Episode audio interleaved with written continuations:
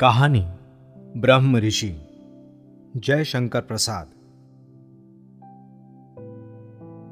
नवीन कोमल किसलयों से लदे वृक्षों से हरा भरा तपोवन वास्तव में शांति निकेतन का मनोहर आकार धारण किए हुए है। चंचल पवन कुसुम सौरभ से दिगंध को परिपूर्ण कर रहा है। किंतु आनंदमय वशिष्ठ भगवान अपने गंभीर मुखमंडल की गंभीरमयी प्रभा से अग्निहोत्र शाला को आलोकमय किए तथा ध्यान में नेत्र बंद किए हुए बैठे हैं। प्रशांत महासागर में सोते हुए मत्स्य राज के समान ही दोनों नेत्र अलौकिक आलोक से आलोकित हो रहे हैं। रघुकुल श्रेष्ठ महाराज त्रिशुंक सामने हाथ जोड़कर खड़े हैं। किंतु सामर्थ्य किसकी जो उस आनंद में बाधा डाले? ध्यान भग्न हुआ। वशिष्ठ जी को त्रिशुंक ने साष्टांग दंडवत किया। उन्होंने आशीर्वाद दिया। सबको बैठने की आज्ञा हुई। सविनय सब बैठे। महाराज को कुछ कहते देखकर ब्रह्म ऋषि ने ध्यान से सुनना आरंभ किया। त्रिशुंक ने पूछा, भगवान, यज्ञ का क्या फल है? फिर प्रश्न किया गया, मनुष्य शरीर से स्वर्ग प्राप्ति हो सकती है? उत्तर मिला नहीं। फिर प्रश्न किया गया, आपकी कृपा से सब हो सकता है? उत्तर मिला, राजन, उसको तुम ना तो पा सकते हो और ना हम दिला सकते हैं। त्रिशुंक वहाँ से उठकर प्रणामों परांत दूसरी ओर चले। थोड़े ही दूर पर भगवान वशिष्ठ के पुत्रगण आपस में शास्त्रवाद कर रहे थे।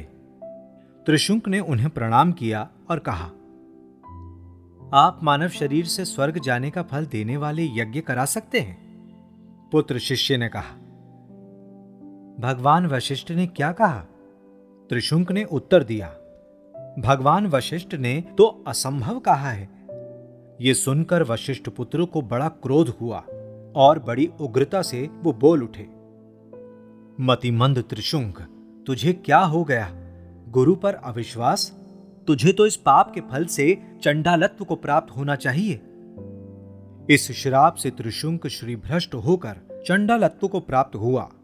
स्वर्ग के बदले चंडालत्व मिला। पुण्य करते पाप हुआ। श्री भ्रष्ट होकर त्रिशुंक विलाप करता हुआ जा रहा है कि सहसा नारद का दर्शन हुआ। सार्वभौम महाराज की ऐसी अवस्था देखकर नारद ने पूछा, राजन, ये क्या? बिलकते हुए त्रिशुंक ने सारी कथा सुनाई। नारद ने कहा, आप क्यों हताश होते हैं? मैं आपको एक कथा सुनाता हूँ। सुनिए। बहुत दिन हुए, विश्वामित्र नामक एक राजा अपनी चतुरंगनी सेना को लिए आखेट करता हुआ वशिष्ठाश्रम में पहुँचा। वहाँ शांतिमय प्राकृतिक शोभा देखकर ब्रह्म ऋषि वशिष्ठ के दर्शन की अभिलाषा उसके चित्त में उत्पन्न हुई।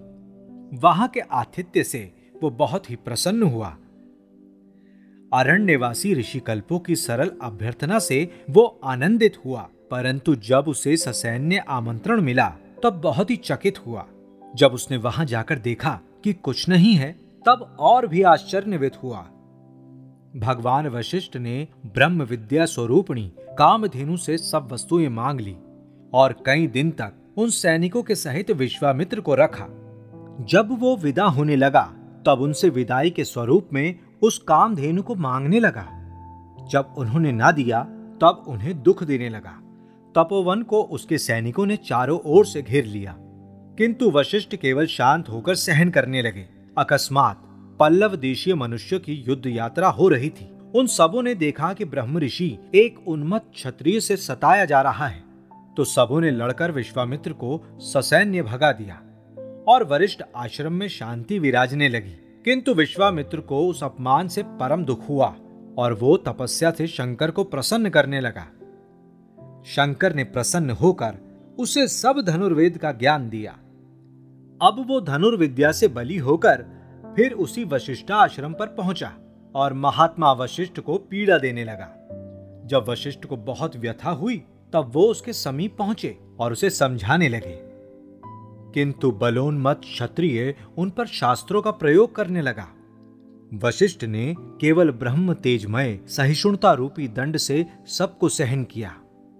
ब्रह्म ऋषि के मुख पर उद्विग्नता की छाया नहीं, ताप भी नहीं, केवल शांति ही बिराज रही है। विश्वामित्र विचलित हुए। चित्त की चिंता श्रोते स्वनी का प्रभात दूसरी ओर फिरा और वो कह उठा धिग बलम क्षत्रिय बलम वो अब ब्रह्म बल पाने की आशा से घोर तपस्या कर रहा है।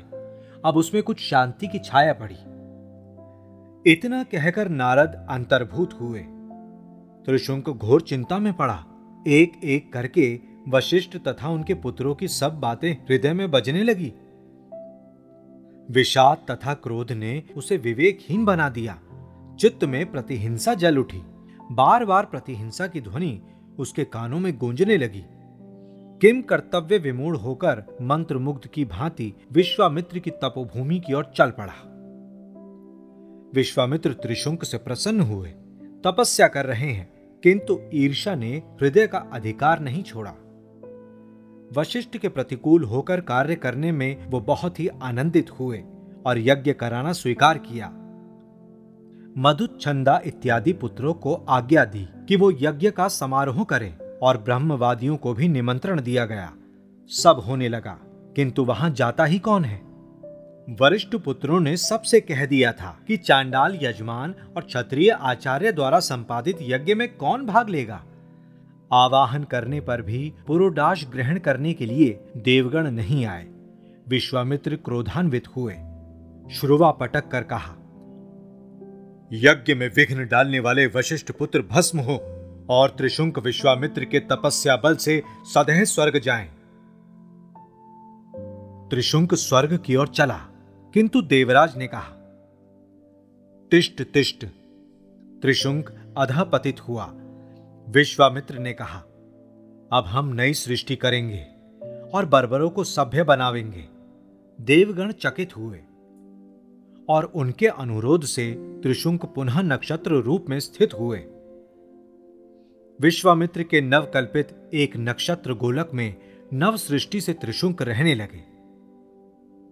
उधर अगन्यास्त्र रूपी शाप से वशिष्ठ पुत्र भस्मीभूत हुए।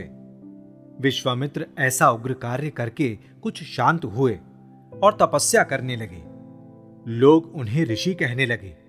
वो भी निरंतर तपस्या से त्रैलोक्य को कंपित करने लगे। एक दिवस सुनह शेव दौड़ विश्वामित्र के चरण में लिपट गया। जिज्ञासा करने पर ज्ञात हुआ कि वो महाराज हरिश्चंद्र के यज्ञ का यज्ञ पशु बनाकर बलि दिया जाएगा। उच्छंड राजश्री को कुछ दया आई और वो अपने शत पुत्रों में से एक को उसके प्रत्यावर्तन में देने के हेतु सन्नद हुए। पुत्रगण ने आज्ञा न मानी। वो भी शापित तथा निर्वासित हुए।